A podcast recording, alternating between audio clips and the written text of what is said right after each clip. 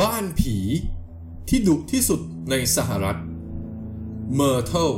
Plantation ต้นคริสตศตวรรษที่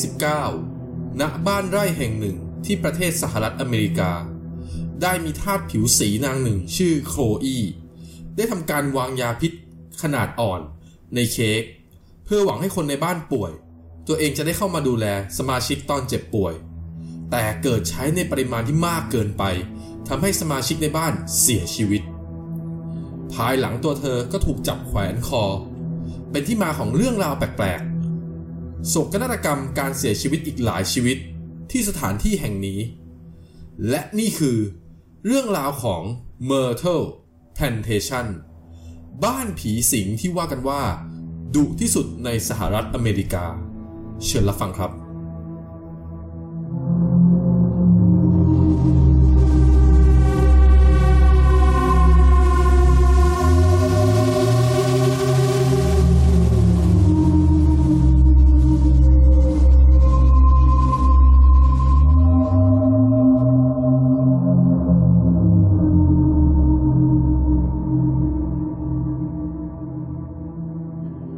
G Story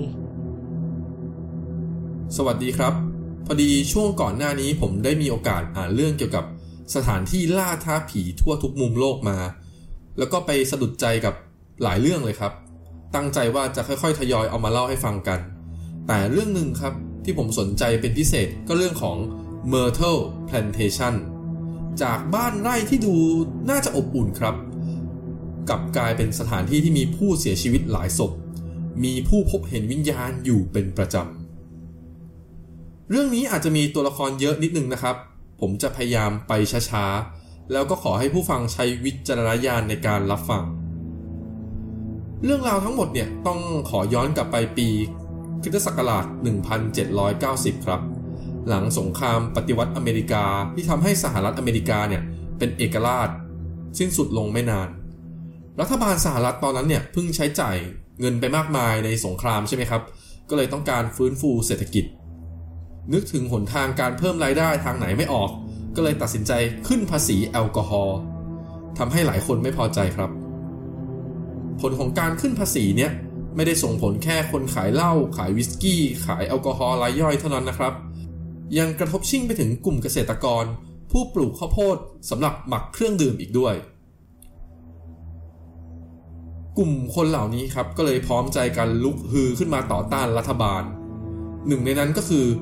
พลเอกเดวิดแบรดฟอร์ดพลเอกแบรดฟอร์ดเนี่ยถือเป็นชนชั้นสูงคนหนึ่งในสมัยนั้นนะครับ เพราะนอกจากจะเป็นทหารแล้วเนี่ยยังประกอบอาชีพอย่างทนายอายการ และนักธุรกิจในเวลาเดียวกัน ผลของความไม่พอใจนั้นเนี่ยพัฒนากลายเป็น Whiskey Rebellion หรือ กบฏวิสกี้นั่นเอง จอร์จวอชิงตันประธานาธิบดีในขณะนั้นครับ ไม่อยู่เฉย ส่งกองทัพลงมาปราบทำให้นายพลแบรดฟอร์ดเนี่ยต้องหนีครับ เดิมทีเขาอยู่เพนซิลเวเนีย รัฐเกือบเหนือสุดของสหรัฐใช่ไหมครับ ต้องหนีไปถึงรัฐหลุยเซียนาหรือเกือบใต้สุดของสหรัฐเลย เมืองที่นายพลแบรดฟอร์ดไปอยู่ชื่อเมืองเซนต์ฟรานซิสวิลล์ครับ ด้วยความที่เป็นคนรวยใช่ไหมครับ ก็เลยควักเงินครับ ซื้อที่ดิน 600 เอเคอร์ สร้างบ้านชั้นเดียวชื่อว่า Laurel Grove เป็นบ้านที่ประกอบธุรกิจเป็นไร่ด้วยครับ มีปศุสัตว์ให้ดูแลเก็บเกี่ยวผลผลิต ต่อมาในปีคริสตศักราช 1799 สถานการณ์กบฏวิสกี้เริ่มคลี่คลายครับ ประธานาธิบดีคนใหม่ชื่อจอห์นอดัมก็เลยประกาศอภัยโทษ แต่แบรดฟอร์ดครับ เล่นลงทุนสร้างอะไรไปตั้งเยอะแล้ว ก็เลยไม่ย้ายกลับไปแล้วครับ แต่เลือกที่จะให้ภรรยาและลูกย้ายมาอยู่ด้วยกันแทน สมัยก่อนเขานิยมมีลูกหลายคนครับ มีรายงานว่านายพลแบรดฟอร์ดกับภรรยาเนี่ยมีลูกกันเป็น 10 กว่าคนเลยทีเดียว วันเวลาผ่านไปครับ คศ 1808 นายพลแบรดฟอร์ดในวัย 48 ปีก็เสียชีวิตลงครับ ภรรยาของเขาก็ขึ้นมาดูแลกิจการบ้านไร่นี้ต่อ จนถึงปี คริสตศักราช 1817 ภรรยาของแบรดฟอร์ดเข้าสู่วัยชราแล้วใช่ไหมครับ ก็เลยตัดสินใจมอบกิจการบ้านไร่ Laurel Grove เนี่ย ให้กับลูกเขยคนหนึ่งของเขา ลูกเขยคนนี้ชื่อว่าคลาร์กวูดรัฟฟ์ คลาร์กเนี่ยเป็นนักเรียนกฎหมายคนหนึ่งของนายพลแบรดฟอร์ดครับ ก็เป็นนักเรียนอยู่ดีๆใช่ไหมครับ ก็ไปหลงรักลูกสาวอาจารย์ครับก็เลยได้กันคลาร์กเนี่ยก็เลยมาดูแลกิจการบ้านไร่นี้ต่อ คลาร์กกับครอบครัวอยู่ที่นี่ด้วยกัน ก็ดูมีความสุขดีนะครับ มีลูกด้วยกัน 3 คน กิจการที่ไร่ก็เจริญก้าวหน้า หน้าที่การงานในฐานะนักกฎหมายก็เจริญขึ้นเรื่อยๆ วันดีคืนดีครับ คลาร์กไปเตะตาต้องใจนางทาสผิวสีคนหนึ่งครับ ชื่อโครอีก็เลยย้ายโครอีครับ จากที่ต้องทำงานหนักในไร่ ให้เข้ามาอยู่ใกล้ชิดขึ้น ก็คือให้มาทำงานในบ้านครับ ช่วยเหลือเลี้ยงดูลูกทั้ง 3 คน และหลังจากนั้นก็เดาไม่ยากครับ สุดท้ายโคลอีก็กลายเป็นภรรยาน้อยของคลาร์กในที่สุด วันหนึ่งครับคลาร์กมีแขกมาเยี่ยมบ้าน ก็เลยเชิญแขกเข้าไปในห้อง แล้วปิดประตูคุยกันโคลอีวันนั้นเกิดอะไรขึ้นไม่ทราบครับ ดันอยากรู้อยากเห็น เอาหูไปแนบประตูเพื่อแอบฟัง ไม่แน่ใจว่าโคลอี้แอบไปได้ยินอะไรมาไหม บ้างก็ว่าโคลอี้เผลอไปได้ยินความลับทางการค้าขึ้น บ้างก็ว่าโคลอี้ยังไม่ทันได้ยินอะไรเลยครับ แต่ข้อมูลตรงกันตรงที่ว่าระหว่างแอบฟังอยู่เนี่ยคลาร์กดันเปิดประตูขึ้นมา เจอโคลอี้กำลังแอบฟังอยู่พอดี ก็เลยโกรธครับ จับแขนโคลอี้ลากออกไปนอกบ้าน แล้วเอามีดตัดหูโคลอี้ออกเป็นการลงโทษ หลังจากโคอี้เสียหูไปแล้วใช่ไหมครับ ก็เลยเอาผ้าพันโพกศีรษะ สีเขียวเนี่ยมาพันไว้ เพื่อปิดบังรอยแผลของตัวเอง กลายเป็นเอกลักษณ์ของโคลอีไปครับ พร้อมกันนี้ครับคาร์กยังไม่จบครับ ย้ายโคอี้จากการทำงานในบ้านสบายๆเลี้ยงลูก 3 คนเนี่ยให้ไปทำงานในครัวแทน ซึ่งการทำงานในครัวเนี่ยมันก็หนักหนากว่าการเลี้ยงลูกในบ้านอยู่แล้วทำให้โคลอี้เนี่ยคอยคิดหาวิธีกลับไปใช้ชีวิต ให้สุขสบายขึ้นกว่านี้อยู่เรื่อยๆ และแล้วโอกาสก็มาถึงครับ วันหนึ่งครับ บ้านหลังเนี้ยจัดงานวันเกิดให้กับภรรยาของคลาร์กหรือลูกสาวของนายพลแบรดฟอร์ดผู้สร้างบ้านหลังนี้นั่นเอง โคลอี้สบโอกาสครับ ได้มีโอกาสรับหน้าที่เป็นผู้ทำเค้กวันเกิด ก็เลยคิดแผนการครับ ใส่ใบที่ชื่อว่า oleander ลงไปเป็นหนึ่งในส่วนผสม ไอ้ใบ oleander เนี่ย ถ้าใส่ไปในปริมาณเล็กน้อยเนี่ย จะทำให้คนกินล้มป่วย แล้วก็ค่อยๆ หายเองได้ครับ โคลอี้ก็กะว่าพอคนในบ้านเริ่มป่วยเนี่ย ตัวเองจะได้สวมบทบาทเป็นนางฟ้า มาช่วยดูแลคนในบ้านจนหายป่วย เผื่อคนในบ้านเนี่ยจะซาบซึ้ง แล้วย้ายโคลอี้กลับเข้ามาทำงานในบ้านเหมือนเดิม แต่ไม่รู้ว่าเกิดอะไรขึ้นครับ หรือเพราะโคลอี้ใส่เยอะเกินไปทำให้ภรรยาของคลาร์กผู้เป็นเจ้าของวันเกิด กับลูกอีกสองคนกินเค้กไปแป๊บเดียวเนี่ยถึงกับเสียชีวิตเลยครับ ส่วนคลาร์กกับลูกคนเล็กเนี่ยไม่รู้ว่ากินน้อยไปหรือว่าไม่ได้กินเค้กวันเกิดก็ไม่ทราบ รอดครับ ทีนี้ในห้องจัดเลี้ยงเนี่ยมีกระจกอยู่หลายบานครับ ตามความเชื่อของฝรั่งสมัยนั้นเนี่ยเขาเชื่อกันว่า ถ้ามีคนตายเนี่ยให้หาผ้าดำมาคลุมกระจก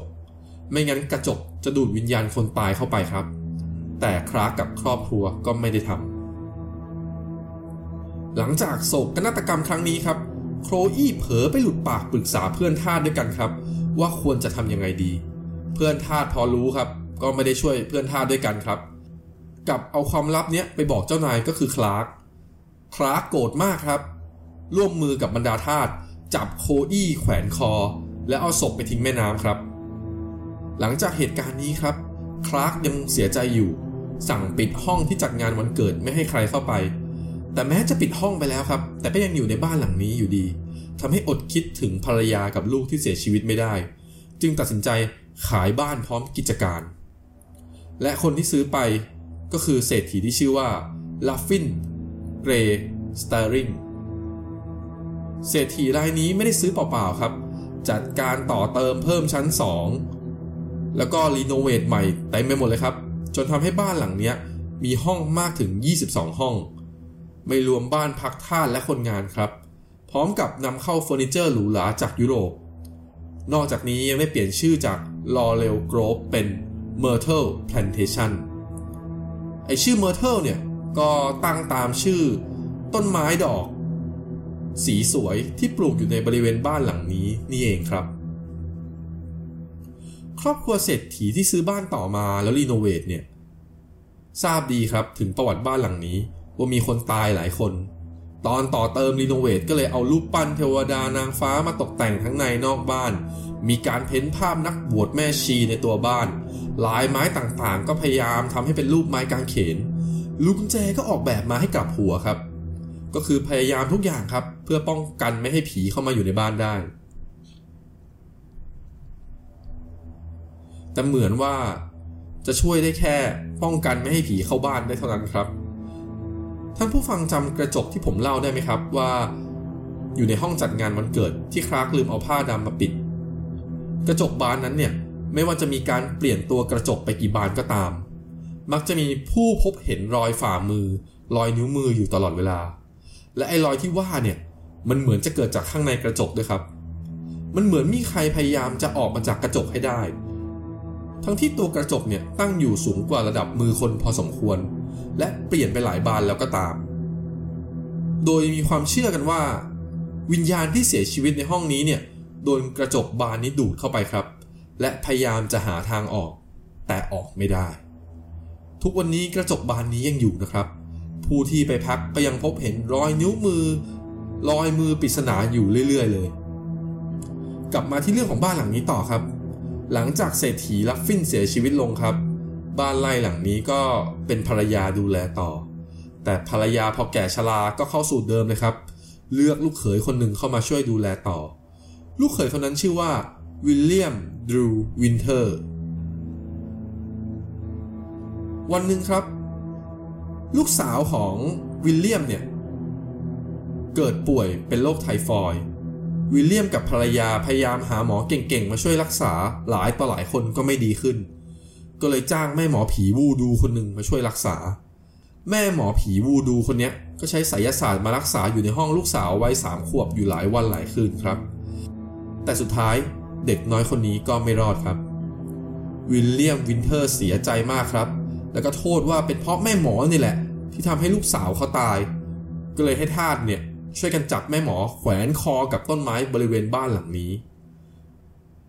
ด้วยความอาลัยรักลูกสาวครับ ก็เลยให้ช่างวาดรูปลูกสาว โดยในมือลูกสาวเนี่ยถือตุ๊กตาสีดำซึ่งเชื่อกันว่าเป็นสัญลักษณ์ของความตาย ปัจจุบันรูปนี้ก็ยังอยู่ในบ้านหลังนี้ครับ แขกไปใครมาก็จะรู้สึกว่ามีเด็กสาวคอยจ้องมองออกมาจากรูปนี้ตลอดเวลา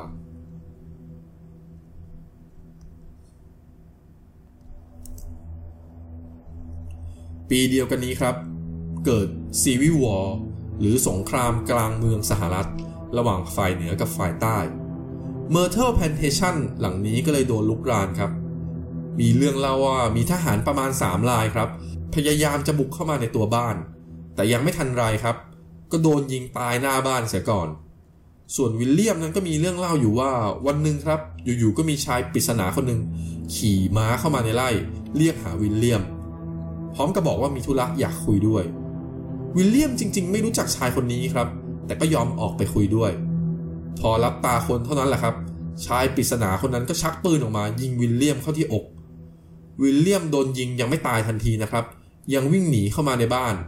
และว่ากันว่าระหว่างที่เขากำลังวิ่งขึ้นชั้นสองเพื่อขอความช่วยเหลือเนี่ย สามารถ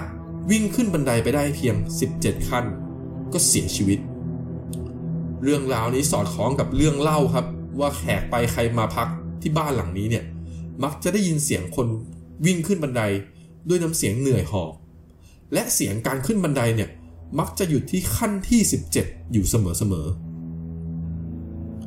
ครอบครัวนี้ครับ ก็ยังคงอาศัยอยู่ที่นี่เรื่อยมา จนทยอยเสียชีวิตกันไปทีละคนทีละคนทีละคน จนสุดท้ายครับ บ้านหลังนี้ก็ตกมาเป็นของลูกชายคนหนึ่งของวิลเลียม ด้วยความที่ลูกคนนี้หนี้สินเยอะครับ ก็เลยตัดสินใจขายบ้านหลังนี้ออกไป บ้านหลังนี้ก็เลยเปลี่ยนมือออกไปอีกหลายต่อหลายครั้ง จนในปีคริสตศักราช 1891 บ้านหลังนี้ได้เจ้าของคนใหม่ครับ ชื่อแฮร์ริสันมิลตันวิลเลียม แฮร์ริสันเนี่ยพาภรรยาและลูกย้ายเข้ามาอยู่ จนมีอยู่วันหนึ่งครับ ฝนตกหนักน้ำท่วม แฮร์ริสันก็เลยออกไปดูพวกสัตว์ที่เลี้ยงไว้ พร้อมกับบุตรชาย แต่ว่าบุตรชายไม่รู้ไปทำท่าไหนครับ พลัดตกแม่น้ำจมน้ำเสียชีวิต แฮร์ริสันเสียใจมากครับ ไม่มีกระจายจะบริหารบ้านไร่หลังนี้ต่อ ก็เลยยกบ้านไร่พร้อมกิจการให้กับลูกชายคนเล็ก ลูกชายคนเล็กก็เลยให้น้าชายหรือน้องสาวของแม่เนี่ย ที่ชื่อเอ็ดดี้เข้ามาช่วยดูแลกิจการ วันดีคืนร้ายครับ มีโจรคนหนึ่งบุกเข้ามาในบ้าน เจอเอ็ดดี้กับพ่อบ้าน แทนที่โจรจะหนีครับกลับเอามีดแทงเอ็ดดี้กับพ่อบ้านตายก่อนครับ ก่อนจะหลบหนีไป คนที่ผ่านมาใน plantation แห่งนี้เนี่ย ก็มักจะเล่ากันว่าพบเห็นเอ็ดดี้กับพ่อบ้านเนี่ย นั่งอยู่บนต้น Myrtle แล้วมองลงมาดูคนเดินผ่านไปผ่านมาเป็นประจำ ผู้ที่อาศัยอยู่ในบ้านหลังนี้เนี่ยมักจะเจอเหตุการณ์แปลกๆ จนมีเหตุให้ต้องขายเปลี่ยนมือไปอีกหลายรายครับ จนในที่สุดปีค.ศ. 1970 บ้านหลังนี้ก็ตกมาอยู่ในมือของเจมส์และฟรานเซส เคอร์มีน ไมเยอร์ส ครอบครัวนี้ได้ยินเรื่องราวลึกลับที่เกิดขึ้นในบ้านแทนที่จะกลัวครับ กลับสนใจซื้อ แล้วก็ทำเป็นกิจการครับ ครอบครัวเมเยอร์ได้เปลี่ยนบ้านไร่หลังนี้ครับ ให้กลายเป็นธุรกิจโรงแรม ต้อนรับบรรดาแขกที่ชอบเรื่องลี้ลับ และบรรดาผู้อยากลองของ เรื่องเล่าที่เกิดขึ้นระหว่างนี้ยังมีอีกมากมายครับ เช่นฟานเซสสุภาพสตรีเจ้าของบ้านหลังเนี้ย วันหนึ่งครับมานอนกลางวันอยู่ที่ชั้นหนึ่งสลึมสลือลืมตาขึ้นมา เจอผู้หญิงผิวสีคนหนึ่งโพกผ้าโพกศีรษะสีเขียว ตกใจครับรีบเอาผ้ามาคุมโปรงไปคู่หนึ่ง สักพักครับ อยากรู้อยากเห็นต่อ ตัดสินใจเปิดผ้าดู ก็ยังเจอผู้หญิงคนนั้นครับฟรานเซสพยายามทำใจดีสู้เสือครับ ยื่นมือไปแตะ ปรากฏว่า มือทะลุล่างผู้หญิงคนนั้น และผู้หญิงคนนั้นก็ค่อยๆหายไปครับ นอกจากนี้บ้านแห่งนี้ครับ ยังพบเจอเหตุการณ์แปลกๆอีกมากครับ ไม่ว่าจะเป็นไฟติดติดดับดับเอง เสียงคนพูดคุยกันกลิ่นแปลกๆ จนถึงขนาดครอบครัวเจ้าของครอบครัวเนี้ยสามารถรวบรวมเรื่องราวเขียนหนังสือขายได้เล่มหนึ่งเลยนะครับ ชื่อว่าบ้านที่หลอนที่สุดในอเมริกา เวลาล่วงเลยไปครับ ต่อมาปีคริสตศักราช 1992 ไม่รู้ว่าเกิดอะไรขึ้นครับ ครอบครัวเมเยอร์ตัดสินใจขายกิจการนี้ให้กับจอห์นและทีท่ามอส ครอบครัวมอสก็รับรู้เรื่องราวของ m y r t l e Plantation มาเหมือนกันครับ เปลี่ยนวิกฤตให้เป็นโอกาสเหมือนกันเลย ก็มาทำธุรกิจโรงแรมต่อ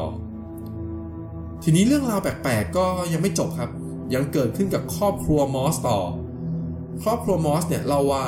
มักจะได้ยินเสียงคนเรียกชื่อตัวเองอยู่บ่อยครั้ง และเรื่องที่สร้างชื่อเสียงให้กับ Plantation นี้ จนเป็นที่โด่งดังและน่าขนลุกที่สุด ก็คือมีวันหนึ่งครับ บริษัทประกัน ขอให้ทีท่ามอสเนี่ย ช่วยถ่ายรูปบ้านหลังนี้ให้หน่อย โดยที่ไม่ติดคน ทีท่าก็งงครับเพราะรูปที่ทีท่าถ่ายส่งไปตอนนั้นเนี่ย บ้านไม่มีคนอยู่ แต่พอกดดูรูปย้อนหลังที่ตัวเองถ่ายแล้วส่งไปเนี่ย ก็พบว่ามีภาพหนึ่งครับ ติดผู้หญิงผิวสีใส่ชุดยาว มีภาพโพกหัวสีเขียว จนชาวเน็ตต่างพูดกันว่า ผู้หญิงในภาพนี้ก็คือโคลอีนั่นเอง นอกจากนี้ครับ ทีท่ายังเล่าว่า ครั้งหนึ่งครับ ขณะที่กำลังนั่งทำงานอยู่ ส่วนลูกเล็กเนี่ยก็ยังนอนหลับอยู่ในเปลอยู่ๆก็มีเสียงกระซิบข้างหูทีท่าว่า ไปดูลูก ตอนแรกเนี่ย เธอคิดว่าหูฝาดก็เลยไม่สนใจครับ สักพักเสียงเดิมมาอีกครับ คราวนี้ดังและชัดกว่าเดิม ไปดูลูกคราวนี้เธอมั่นใจแล้วครับ ว่าหูเธอไม่ฝาด เธอรีบวิ่งขึ้นไปดูลูกเลยครับ ปรากฏว่าเจอเปลว่าง ตกใจมากครับ แต่พอมองออกไปนอกบ้าน พบลูกกำลังคลานอยู่ข้างนอกกำลังจะถึงบึงน้ำหน้าบ้านอยู่แล้ว จึงรีบไปคว้าลูกแล้วกอดไว้ครับ ทีท่าเล่าต่อว่าตอนกอดลูกเนี่ยรู้สึกเหมือนมีผ้าขาวคลุมตัวเองไว้ พร้อมกับเสียงกระซิบที่หูว่า อย่าเป็นห่วงไปเลย เธอและครอบครัวจะปลอดภัยในบ้านหลังนี้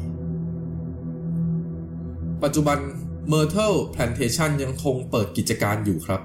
มีผู้คนเข้าออกและอาศัยอยู่เป็นระยะ ท่านสามารถจองห้องไปพิสูจน์เรื่องเล่าต่างๆ ได้ด้วยตัวเอง ผู้ที่เคยไปพักอาศัยต่างบอกเล่าเรื่องแปลกๆ กันอย่างมากมายครับ อาทิ เจอเด็กหญิงชุดโบราณวิ่งเล่น เจอเด็กหญิงชุดโบราณมาแอบดูได้ยินเสียงวิ่งเล่นหัวเราะ ได้ยินเสียงแปลกๆ ได้กลิ่นแปลกๆ และมักจะพบเจอหญิงสาวผิวสี ใส่ชุดยาวโพกผ้าสีเขียว ห้องที่อดีตพ่อบ้านเคยอยู่ ก่อนจะเสียชีวิตเนี่ย ก็เคยมีแขกครับ เปิดประตูเข้าไปเจอผู้ชายคนหนึ่งเดินทะลุห้องน้ำออกมา พร้อมกล่าว ทักทาย กล่าวยินดีต้อนรับ แล้วก็นำเสนอว่ามีอะไรให้เขาจะรับใช้ไหม พอพูดจบ ผู้ชายคนนี้ก็เดินทะลุกำแพงอีกฝั่งออกไปเลย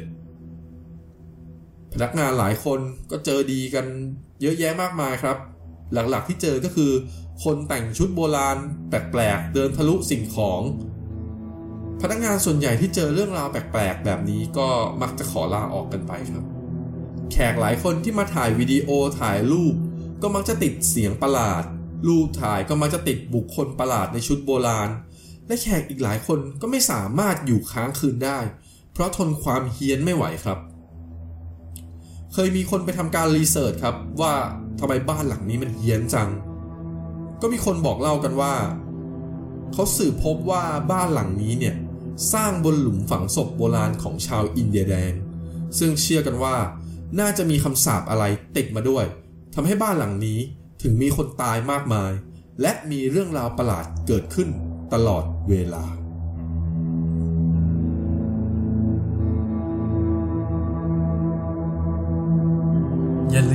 กใจกดติดตามให้ด้วยนะครับ